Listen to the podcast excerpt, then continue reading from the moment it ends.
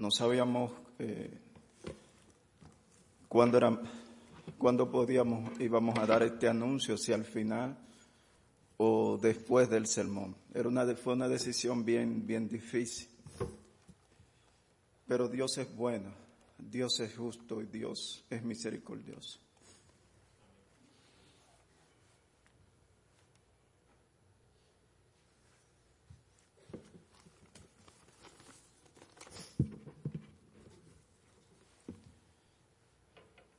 Vamos, vamos a orar, hermanos.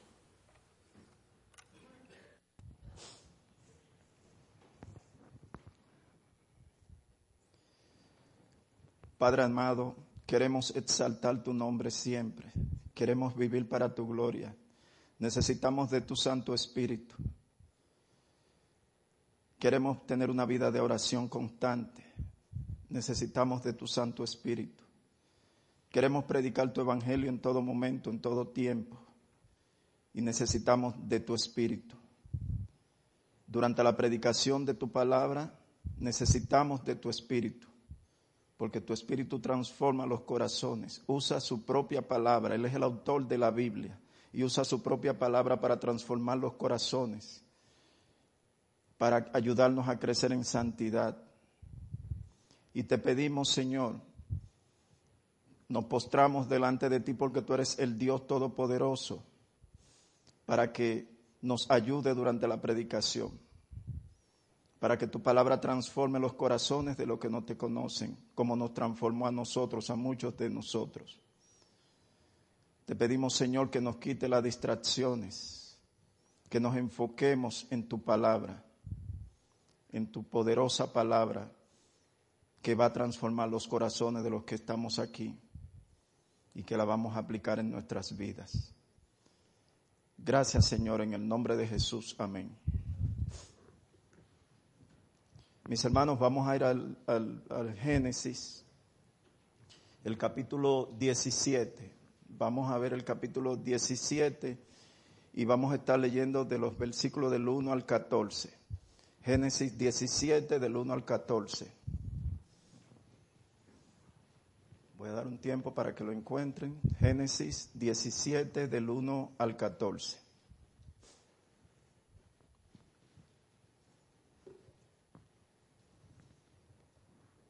Era Abraham de edad de 99 años cuando le apareció Jehová y le dijo, yo soy el Dios Todopoderoso. Anda delante de mí y sé perfecto y pondré mi pacto entre mí y ti, y te multiplicaré en gran manera. Entonces Abraham se postró sobre su rostro, y Dios habló con él diciendo, He aquí mi pacto es contigo, y serás padre de muchedumbre de gentes, y no se llamará más tu nombre Abraham, sino que será tu nombre Abraham, porque te he puesto por padre de muchedumbre de gentes.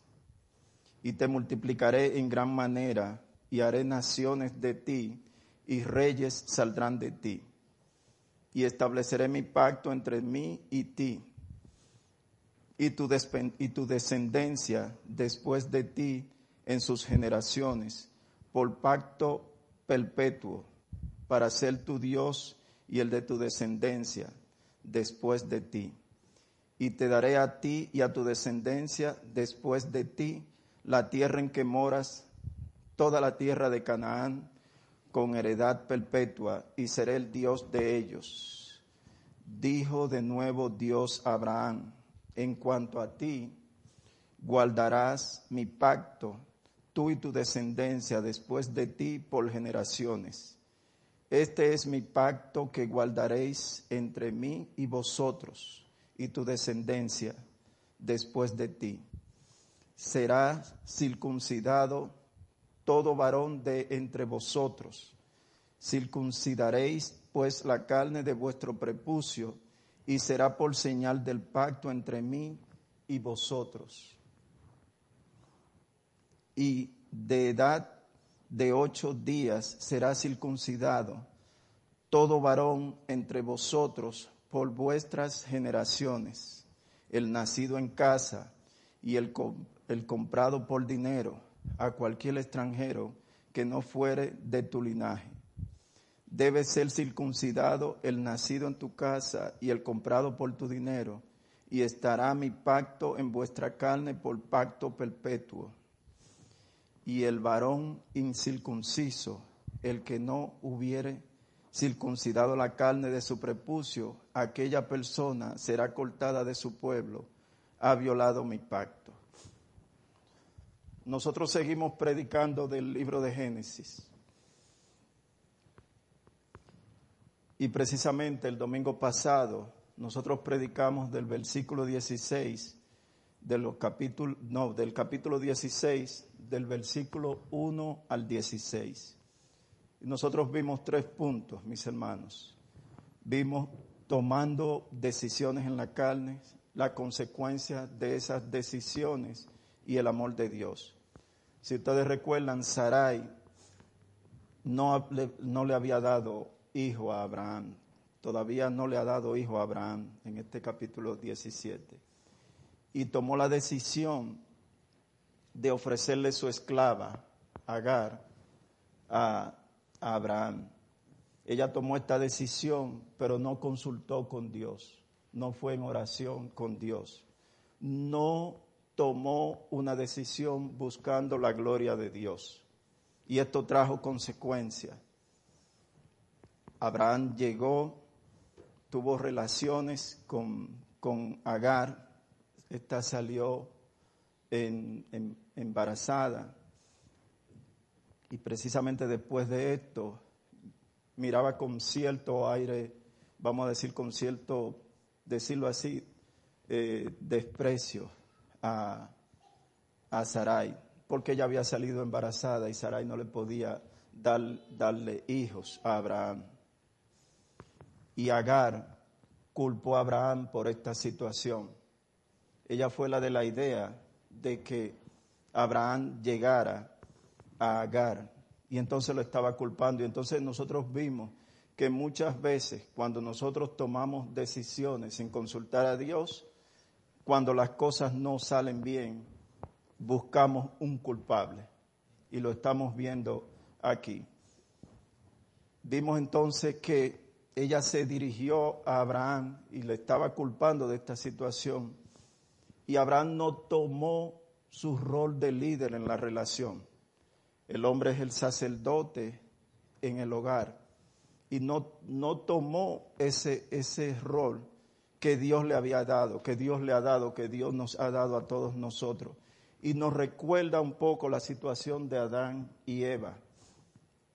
Nos recuerda también que Adán no tomó su rol de líder en la relación, no de opresor, sino su rol de ayudar a su compañera que crezca espiritualmente, de vigilarla, de protegerla, de ser proveedor. De eso me estoy refiriendo. Y y cuando ella se dirigió a Abraham, él le respondió, siguió sin tomar el rol de liderazgo y le dijo, Agar está en tus manos, ella es tu sierva, haz como te plazca. Y Sarai maltrató, estaba maltratando a Agar. Quizá la forma como le hablaba, quizá le ponía a hacer trabajos eh, fuertes Agar desesperada salió huyendo y se dirigía a ella hacia Egipto cuando el ángel del Señor se le apareció. Y nosotros ahí vimos el amor de Dios. Dios escucha nuestro clamor, Dios ve, Dios ve nuestro dolor, porque se le apareció a Agar y le dijo que volviera a la casa de Abraham y ésta volvió y que se sujetara a su a su, a su ama, en este caso que se sujetara a Sarai. Nosotros vamos a ver hoy en el día de hoy, mis hermanos, tres puntos. Le pedimos al Espíritu Santo que nos ayude eh, durante la predicación de la palabra. Seguimos pidiéndole, dependiendo del Espíritu Santo. Y vamos a ver tres puntos. El primer punto va a ser el pacto de Dios con Abraham. El punto número dos van a ser los beneficios del pacto. Y el punto número tres, la señal del pacto. ¿Qué es un pacto? Vamos con el punto número uno. ¿Qué es un pacto? Yo quiero que tengan sus Biblias abiertas, mis hermanos, porque vamos a ver muchos versículos. Un pacto es un acuerdo entre dos partes. Un acuerdo entre dos partes. Eso es un pacto. Quizá todos nosotros hemos hecho alguna vez algún pacto, eh, ya sea en negocio, en cualquier tipo de pacto, nosotros en algún momento quizás hemos hecho algún pacto. Hay dos clases de pactos, condicional e incondicional. En el pacto condicional se obliga a ambas partes, pues ambas partes se comprometen a cumplir ciertas condiciones. Ambas partes se comprometen a cumplir ciertas condiciones. Ese es el pacto condicional. Eh, si una parte no cumple con sus responsabilidades, el pacto se rompe, el pacto condicional. En el pacto incondicional es un acuerdo entre dos partes, pero solo una de ellas tiene que hacer algo. La otra parte no se le exige nada. Un pacto condicional, un pacto incondicional. El pacto que Dios hizo con Abraham fue un pacto incondicional. Acuérdense en el capítulo, en el capítulo número 12, en los primeros versículos. Capítulo número 12, primeros versículos, se lo voy a leer rápidamente, dice, en Génesis capítulo 12 dice, pero Jehová había dicho a Abraham, vete de tu tierra y de tu parentela y de la casa de tu padre a la tierra que te mostraré y haré de ti una nación grande y te bendeciré y engrandeceré. ¿Se acuerdan de eso en el capítulo, en el capítulo 12? Dios le dijo a Abraham que dejara su tierra, su parentela, y Abraham le creyó a Dios y le fue contado por justicia. Abraham le creyó a Dios. Imagínense dejar sus familiares, dejar todo lo que tiene y seguir a Dios, obedeció a Dios, tuvo fe en Dios, le creyó a Dios. Y me parece que el hermano Dionaldo predicó de Génesis 15, que, y, vimos nosotros que cuando se hacía un pacto, cuando dos personas hacían un pacto, ponían, partían animales en la mitad, en, en, dos partes, y la ponían en ambos lados, y caminaban entre estos animales. Y esto representaba que esa misma situación que, que corrieron estos animales, iban a correr quien no obedeciera el pacto. Y se acuerdan cuando Dios le dijo a Abraham en el capítulo 15 que buscara una novilla, una cabra, un carnero, una tórtola y que la, que la partiera y la pusieran en, ambos lados. Y hay algo que nos llama la atención en el, en el versículo en, el, en el versículo, si aquí dice en el versículo 13, entonces Jehová dijo a Abraham, ten por cierto que tu descendencia morará en la tierra ajena. Eh, lo que nos llama la atención es que un, un hacho, voy a decirlo así, no encuentro la palabra ahora, encendido, pasó entre los animales. Un hacho encendido o pasó entre los animales. Una antorcha, mírenlo aquí, una antorcha, esa era la palabra que estaba buscando, y una antorcha de fuego que pasaba por entre los animales divididos. Después que Abraham buscó estos animales y lo, lo, puso en ambos lados, una, una antorcha de fuego encendida pasó por entre los animales, pero Abraham no pasó entre los animales. Cuando el pacto cuando el pacto no se cumple, entonces vienen consecuencias. Y precisamente esto representaban los animales a ambos lados. Posiblemente esto representaría lo que le sucedió a nuestro Señor Jesucristo, que murió en la cruz por nuestros calvarios, que murió en la cruz por, nuestro, por nuestros pecados, que murió en la cruz eh, por nosotros desobedecer la ley de Dios, por nosotros desobedecer el pacto con Dios. Entonces, precisamente el versículo 1 de este capítulo, de este eh, capítulo 17, miren cómo empieza en este versículo 1. Tengan su Biblia abierta, mis hermanos. Era Abraham de 99 años. Abraham ya tenía 99 años, mis hermanos. Imagínense casi 100 años tenía Abraham y todavía estaba esperando por un hijo con Sara. Tuvo un hijo, Ismael con la esclava, con Agar, y todavía esperaba a Abraham, porque Abraham le creyó, le creyó a Dios, le creía a Dios. Y él ya tenía 24 años en esta tierra de Canaán, donde él estaba. Tenía 24 años. Y ya Ismael tenía 13 años de edad. Habían pasado 13 años. Tenía 13 años de edad eh, de Ismael y ya tenía 24 años en esta tierra, mis hermanos.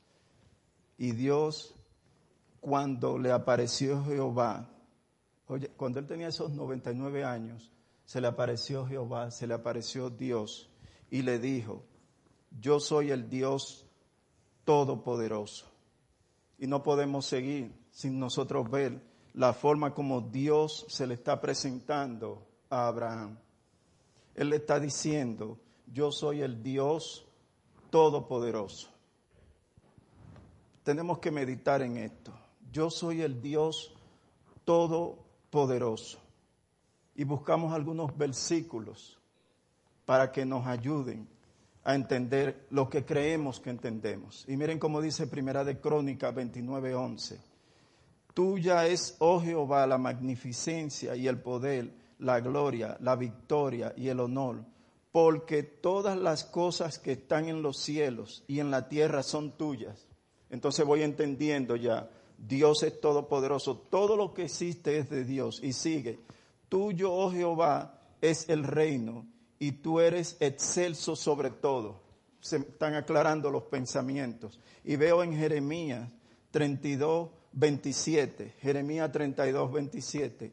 He aquí que yo soy Jehová, Dios de toda carne. ¿Habrá algo que sea difícil para mí? Dios está diciendo aquí en Jeremías 32, 27 que nada es difícil para él. ¿Habrá algo que sea difícil para mí? Entonces, la forma como Dios se le presenta a Abraham es correcta. Claro, sabemos que es correcta. Miren cómo dice Lucas, porque no hay nada imposible para Dios. Lucas capítulo 1, versículo 37, porque no hay nada imposible para Dios. Y qué bueno que Dios se le presentó a Abraham así, de esa forma, porque nosotros ahora tenemos la oportunidad como su iglesia de ver al Dios que nosotros le estamos sirviendo, al Dios que nosotros adoramos, al Dios que nosotros amamos, al Dios que nosotros obedecemos, que ese Dios es todopoderoso, que ese Dios no hay nada absolutamente imposible para Dios. Y nos pone a nosotros a pensar, si ese Dios es todopoderoso, si ese Dios no hay nada imposible para Él. Entonces, no hay nada que nosotros le pidamos a ese Dios que no nos conceda. Entonces yo te pregunto, porque tenemos que ir meditando y aplicando esta palabra en, nuestro, en, nuestras vidas, en nuestro corazón. ¿Qué tú le estás pidiendo a Dios? No tenga temor de pedirle a Dios, porque Dios es todopoderoso no hay nada imposible para Dios. Pero yo tengo que aclarar algo, porque entonces, si lo dejo ahí, puede surgir la idea de que estoy predicando un evangelio de la prosperidad. Y tengo que agregarle algo que es importante. Cuando nosotros le pedimos a Dios, tenemos que pedirle de acuerdo a su voluntad. Tenemos que pedirle a Dios de acuerdo a su voluntad. Y lo que nosotros le pidamos va a ser concedido por este Dios Todopoderoso. ¿Por qué pedirle de acuerdo a su voluntad? Porque nosotros fuimos creados para la gloria de Dios. Nosotros fuimos creados para que todo lo que hagamos, cada segundo de nuestras vidas que nosotros vivamos, sea para la gloria de Dios. En todo momento para la gloria de Dios. Entonces, si nosotros le vamos a pedir a Dios, tiene que ser de acuerdo a su gloria, de acuerdo a su voluntad, buscando la gloria de Dios y seguimos mis hermanos. Después de esto, miren lo que le dice el Señor. Después que se le apareció y le dice, yo soy el Dios Todopoderoso Y miren cómo le dice entonces a Abraham, anda delante de mí y sé perfecto. Wow. Dios está diciéndole a Abraham, anda delante de mí y sé perfecto. Pero eso que Dios le está diciendo a Abraham, nos lo está diciendo a nosotros también, mis hermanos. Porque la Biblia nos habla a nosotros. La palabra de Dios nunca va a desaparecer. La palabra de Dios es eterna y la podemos aplicar en todos momentos. O Dios le dice, anda delante de mí y sé perfecto. Y cuando yo tengo alguna duda, cuando veo algo que no entiendo, tengo que ir a la propia Biblia, tengo que ir a la Biblia, porque la Biblia es quien me va a responder mis inquietudes, porque es la palabra de Dios. No puedo buscar otra fuente, tiene que ser la propia Biblia. ¿Por qué Dios le dice a Abraham que anda delante de mí y sé perfecto? Entonces yo veo en Génesis 5:24 que lo vimos, que dice que Enoch caminó con Dios. Enoch caminó con Dios. Y vemos también en Génesis 6:9 que describe a Noé como varón perfecto. Wow. Entonces ya mi pensamiento se está aclarando. Cuando veo que dice, anda delante de mí y sé perfecto, está hablando de una manera de vivir. Está hablando de que cuando Dios nos dice a nosotros, anda delante de mí y sé perfecto, yo debo de andar en santidad. Yo debo de andar de acuerdo a como Dios quiere que yo ande, en santidad en su presencia, sabiendo que Dios todo lo ve, Dios todo lo escucha, Dios escudriña los corazones. Y Dios le está diciendo esto a Abraham y nos lo está diciendo a nosotros como iglesia.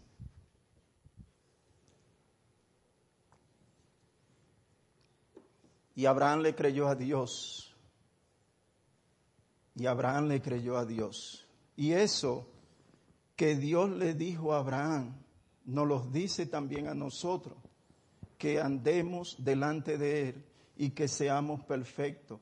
Pero, ¿dónde yo puedo ver esto? En toda la Biblia. Básicamente nosotros lo podemos ver en Primera de Juan, capítulo 1, versículo 5, que Dios dice que andemos en luz, que no andemos en tiniebla. Primera de Juan, capítulo 5, capítulo 1, versículo 5. Dios nos dice que andemos en santidad y aquí Dios nos lo está diciendo, lo mismo que le dijo a Abraham, nos lo está diciendo a nosotros como iglesia.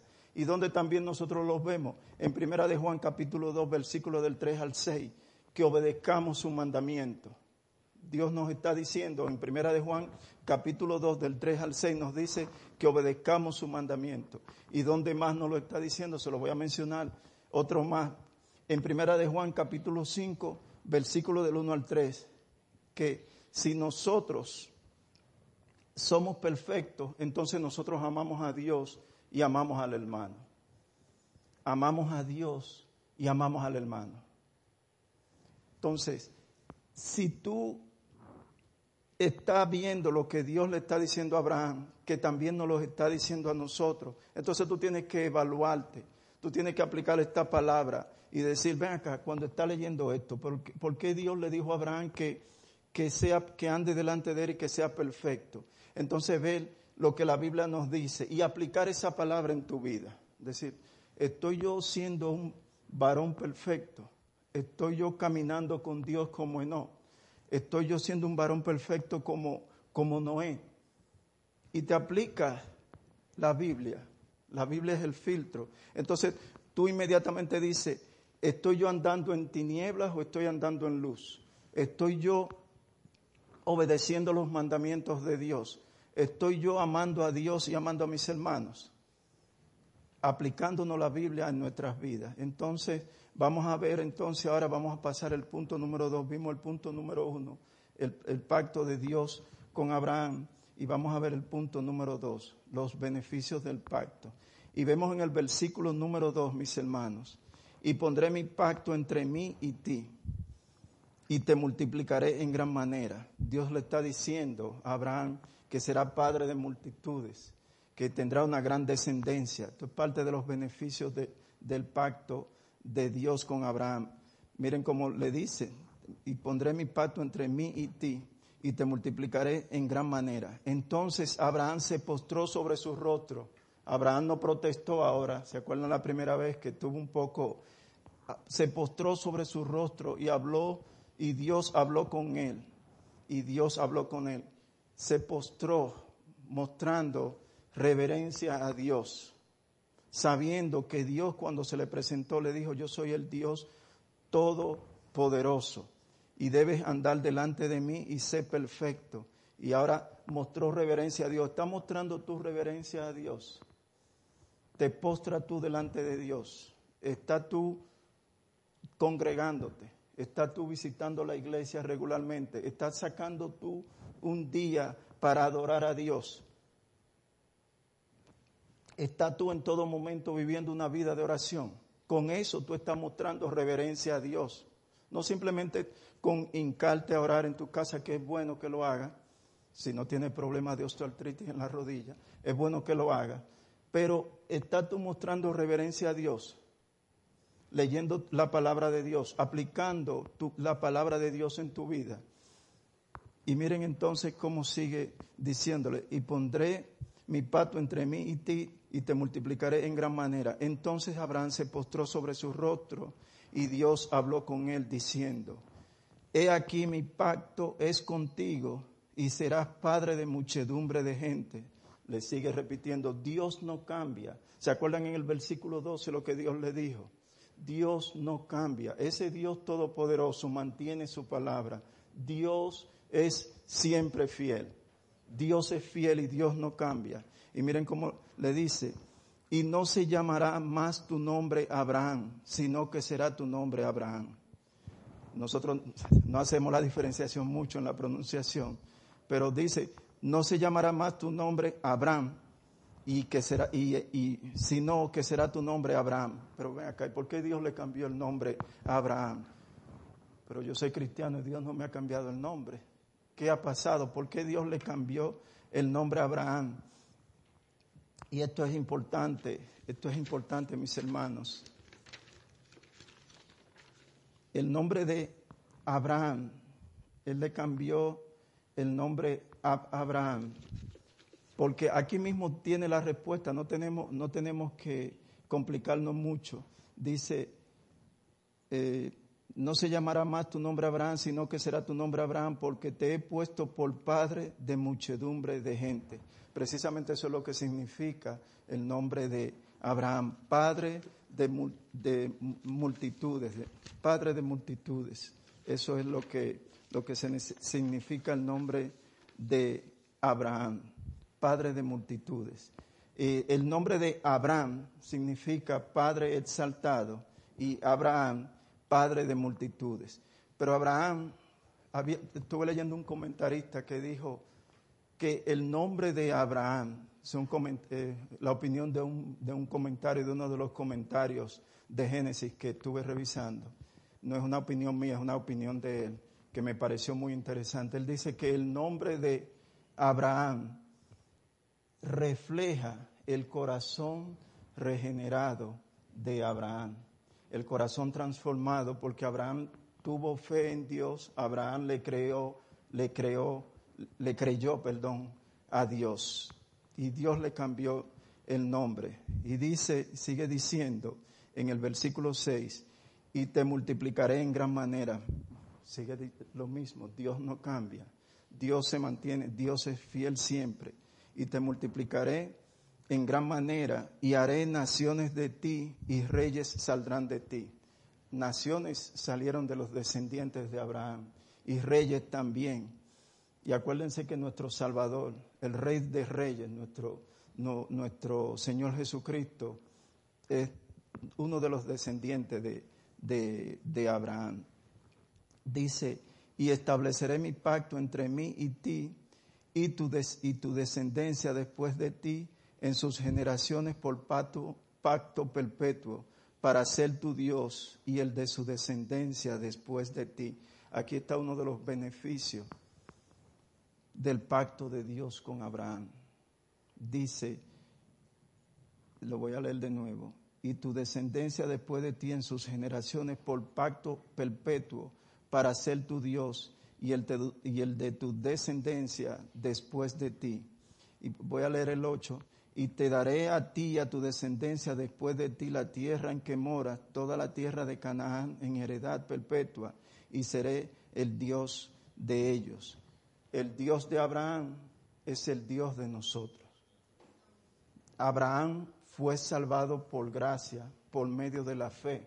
Nosotros somos salvos de la misma forma. Nosotros somos salvos por gracia, por medio de la fe. ¿La fe en quién? La fe en nuestro Señor Jesucristo.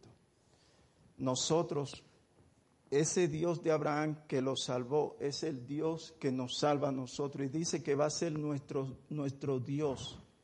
Él lo dice aquí en el pacto que hizo con Abraham, dice, y seré el Dios de ellos. Este Dios misericordioso, este Dios salvador, este Dios justo, mis hermanos, nosotros somos salvos porque Dios tuvo misericordia de nosotros.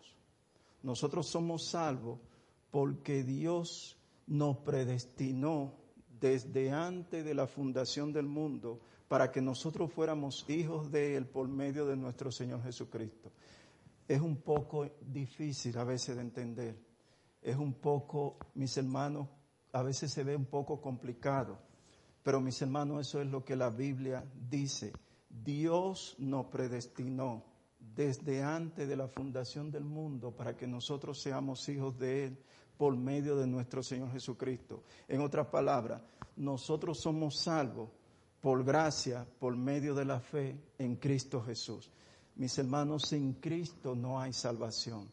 Sin la salvación es una obra completamente de Dios. Y ese Dios que nos salvó dice, seré el Dios de ellos. Ese Dios, desde antes de crear el universo, sabía que lo que estábamos aquí, que hemos creído en Dios, íbamos a ser salvos. Él nos salvó desde antes de eso. Vuelvo y le digo, mis hermanos, se ve a veces un poco complicado, se ve a veces un poco difícil pero es lo que la palabra nos dice. Nosotros con humildad, con reverencia, le creemos a la palabra de Dios y tratamos de predicar esto con amor, con reverencia y entendiendo eh, que, son, que son a veces difíciles cuando nosotros le predicamos a los, a los hermanos, decirle que, que somos salvos por gracia, no por nada que nosotros hayamos hecho que somos salvos por la misericordia de Dios, porque Dios tuvo misericordia y que Dios nos predestinó desde antes de la fundación del mundo para que nosotros fuéramos hijos de Él. Entonces hemos visto dos puntos, mis hermanos. Hemos visto el punto número uno, el pacto de Dios con Abraham. Hemos visto el punto número dos, las, bendiciones del pacto. Ahora vamos a ver el punto número tres, la señal del pacto. El punto número tres, la señal del pacto este pacto que Dios hizo con Abraham, dijimos que era un pacto incondicional, en el cual Abraham no tenía ninguna contribución. Miren cómo dice en el versículo, en el versículo número 9. Dijo de nuevo Dios a Abraham. Acuérdense que ya le había cambiado el nombre a Abraham. Abraham ahora se llama Abraham. Yo sé que cuando lo pronuncio no se ve la diferencia, pero me disculpan. Dice, en cuanto a ti, guardarás mi pacto, tú y tu descendencia después de ti por sus generaciones. Es un pacto perpetuo, va a guardar mi pacto. Y dice, este es mi pacto que guardaréis entre mí y vosotros y tu descendencia delante de ti.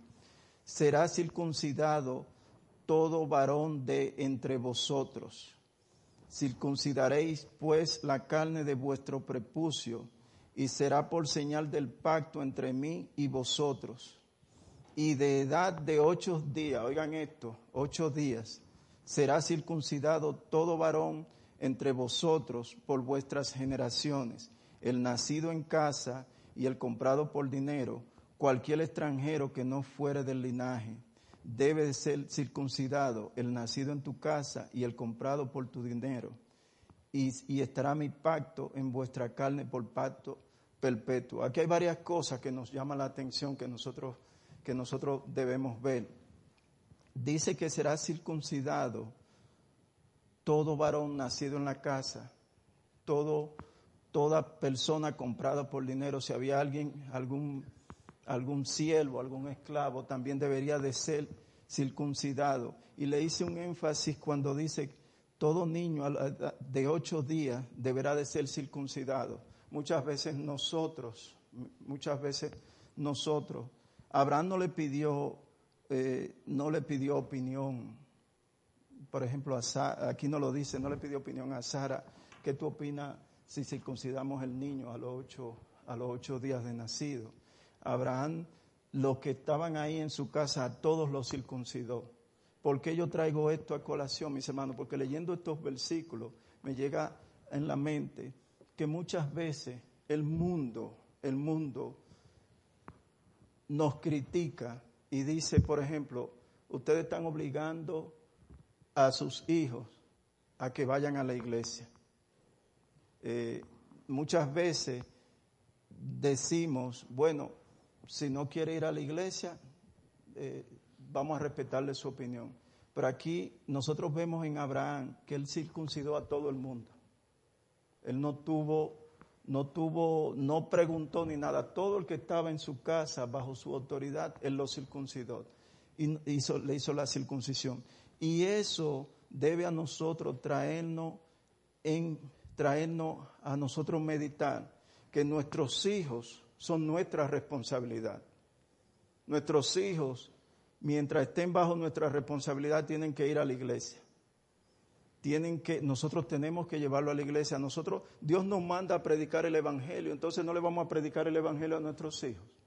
Dios nos manda a que obedezcamos su palabra y no vamos a obedecer a Dios que dice que instruye al niño en los caminos del Señor. Entonces, no te sientas con sentimiento de culpa si tu hijo a veces vienen con, se incomodan cuando tú lo levantas por la mañana, cuando le dice que tiene que ir a la iglesia. Tienes que hacer eso, porque eso es lo que Dios nos manda, eso es lo que nosotros tenemos que hacer. Y vemos el ejemplo aquí de Abraham. Abraham circuncidó a todo el mundo. Abraham no estuvo preguntando, ¿tú quieres ser circuncidado? Entonces nosotros, a nuestros hijos, nosotros tenemos que llevarlo a la iglesia. Nosotros, ellos tienen que ir a la iglesia y tienen que escuchar la palabra de Dios, mis hermanos. Y otra cosa que nos llama la atención, ahí habían personas que posiblemente no eran judíos, posiblemente eran de otras naciones. Y Abraham le practicó la circuncisión también. Tenían que practicarse la circuncisión. Y esto me hizo pensar en el Evangelio, en el Evangelio de Cristo, en el plan de salvación de Dios que iba a ser predicado en todo el mundo, a toda nación, a toda tribu. Viendo esto pensé en, en el Evangelio en el Evangelio, en el Evangelio de nuestro Señor Jesucristo, de, ser predicado a, toda, a todas las naciones. La circuncisión era la señal del pacto. Era la señal del pacto que Dios había hecho con Abraham. Era una señal externa, oigan esto mis hermanos, era una señal externa de algo interno que había ocurrido la señal externa, la circuncisión, era, era como la señal de lo que había sucedido en el corazón de Abraham, que había obedecido a Dios, que había creído en Dios, que había puesto su fe en Dios, había puesto su fe en Dios una señal externa de algo que había pasado internamente, de algo espiritual que había sucedido. Acuérdense que el Señor le dice primero que anden delante de Él y que sean perfectos. Entonces estableceré mi pacto contigo. Una señal externa de algo interno, de algo espiritual que había sucedido en el corazón, en el corazón de Abraham. Entonces, hoy por ejemplo nosotros celebramos la Santa Cena aquí en la congregación. Y eso es, estuve meditando, eso es una señal externa de algo que ha sucedido internamente en el corazón de nosotros. El Espíritu Santo nos transformó, transformó nuestro corazón de piedra por un corazón de carne.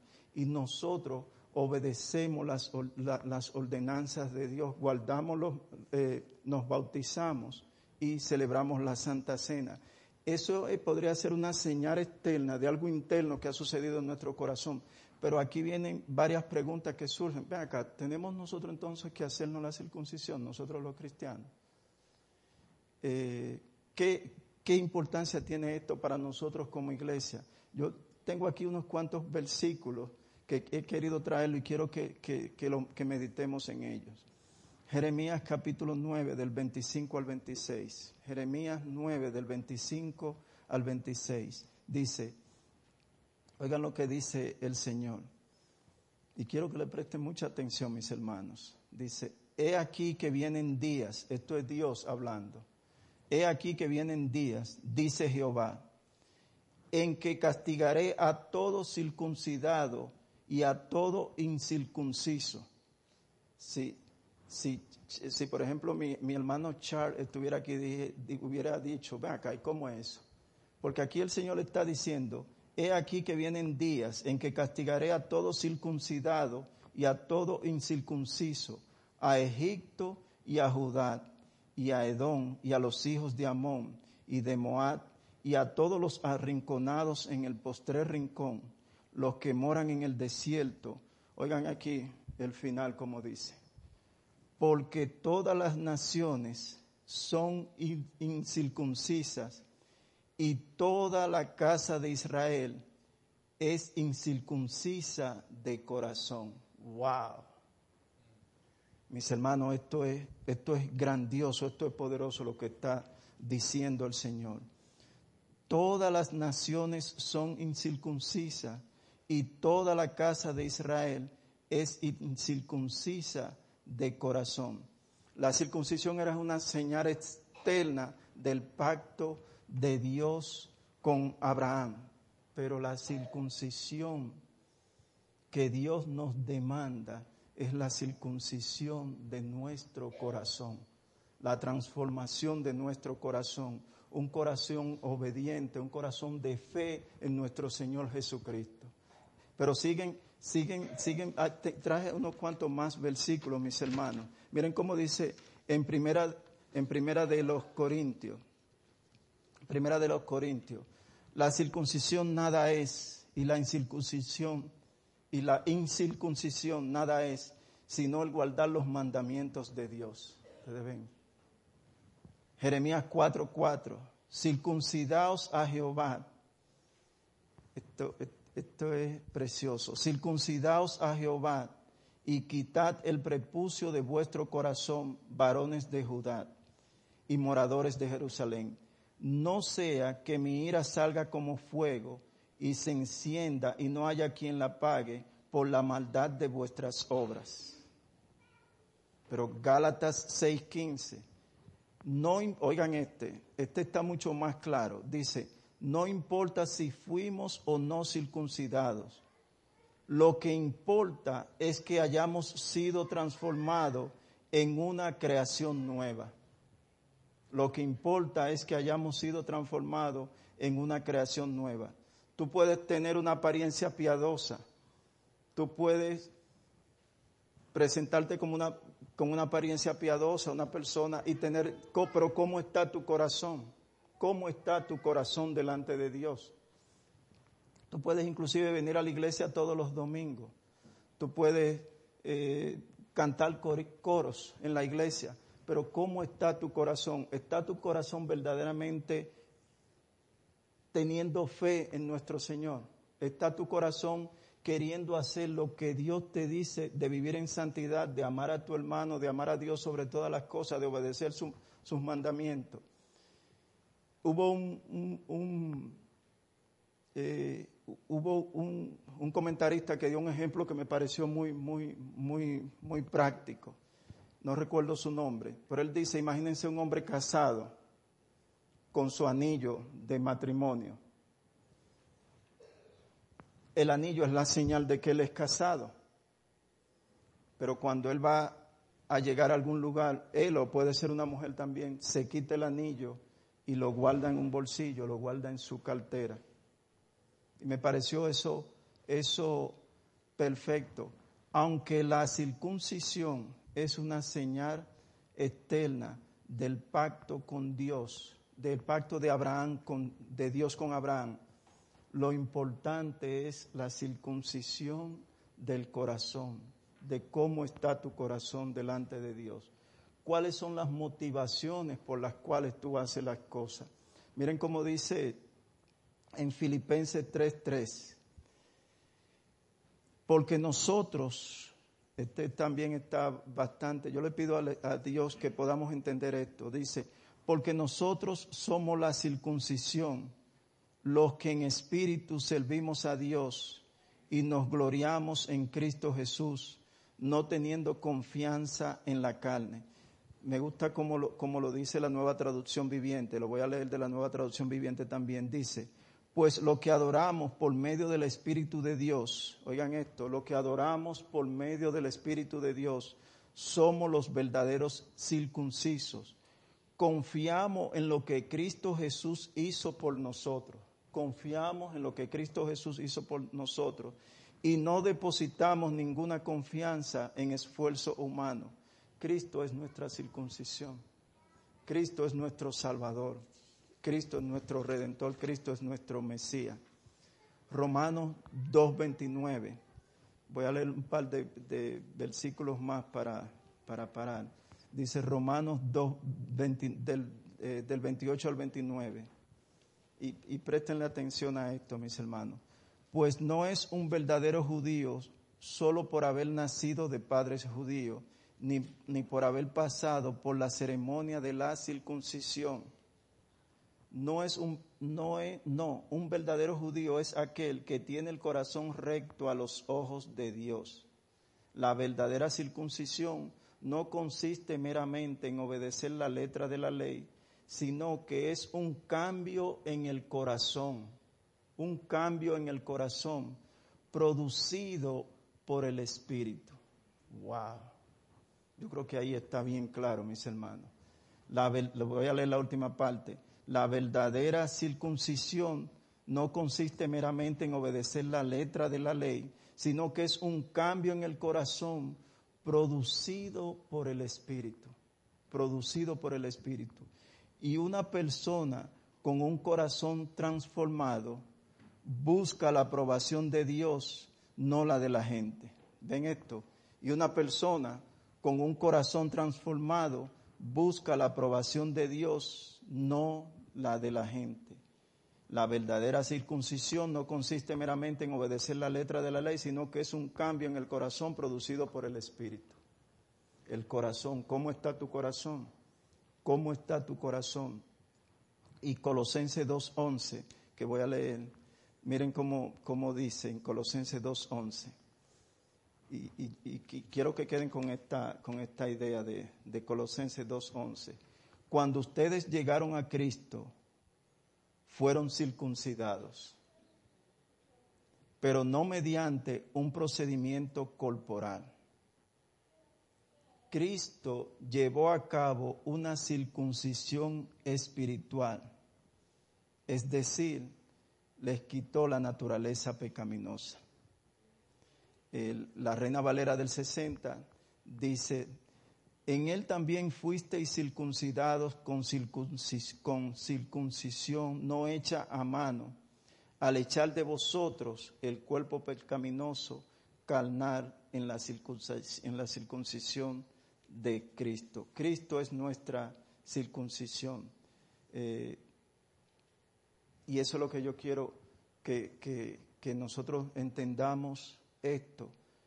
Cuando Dios hizo el pacto con Abraham, la señal del pacto que, que Dios hizo con Abraham era la circuncisión. Nosotros tenemos un nuevo pacto, el pacto de la gracia. Nosotros somos herederos o beneficiarios de un nuevo pacto, el pacto de la gracia. Nosotros, mis hermanos y amigos que están presentes, nosotros somos salvos somos salvos por gracia, por medio de la fe, la fe en nuestro Señor Jesucristo. Es un don inmerecido, algo que nosotros no merecíamos y Dios nos salvó. ¿Se acuerdan, ¿se acuerdan cuando, cuando Dios le dijo a Abraham que buscara el ternero, la cabra y que lo, lo, pusiera, eh, lo partiera y lo pusiera en cada lado? Que Abraham no caminó, pero un, un, un hacho, no me acuerdo, una antorcha, gracia encendida, pasó. Dios dice, todos nosotros, me acuerdo ahora de Isaías, todos nosotros como ovejas nos descarriamos, cada cual por su propio camino, mas Jehová cargó en él el pecado de todos nosotros. Cristo pagó en la cruz por el pecado de todos nosotros. Cristo murió en la cruz por nuestros pecados, mis hermanos. Por eso es que importante que nosotros entendamos que la circuncisión que, que verdaderamente para nosotros, para el cristiano, es la circuncisión del corazón. Y precisamente el Espíritu Santo es quien transforma nuestros corazones. Eh, nos cambia el corazón, un corazón endurecido por el pecado, por un corazón de carne. Por eso es que nosotros decimos que la salvación es del Señor. Entonces nosotros hemos visto, mis hermanos, tres puntos. Hemos visto el pacto de Dios con Abraham, los beneficios del pacto y la señal, la señal del pacto. Eh, ¿Qué nosotros podemos aplicar de todo esto que, hemos visto, que hemos leído como iglesia? ¿Con qué nosotros nos vamos para nuestros hogares? Con, esto que hemos leído, estos 14 eh, versículos que hemos leído del capítulo 17.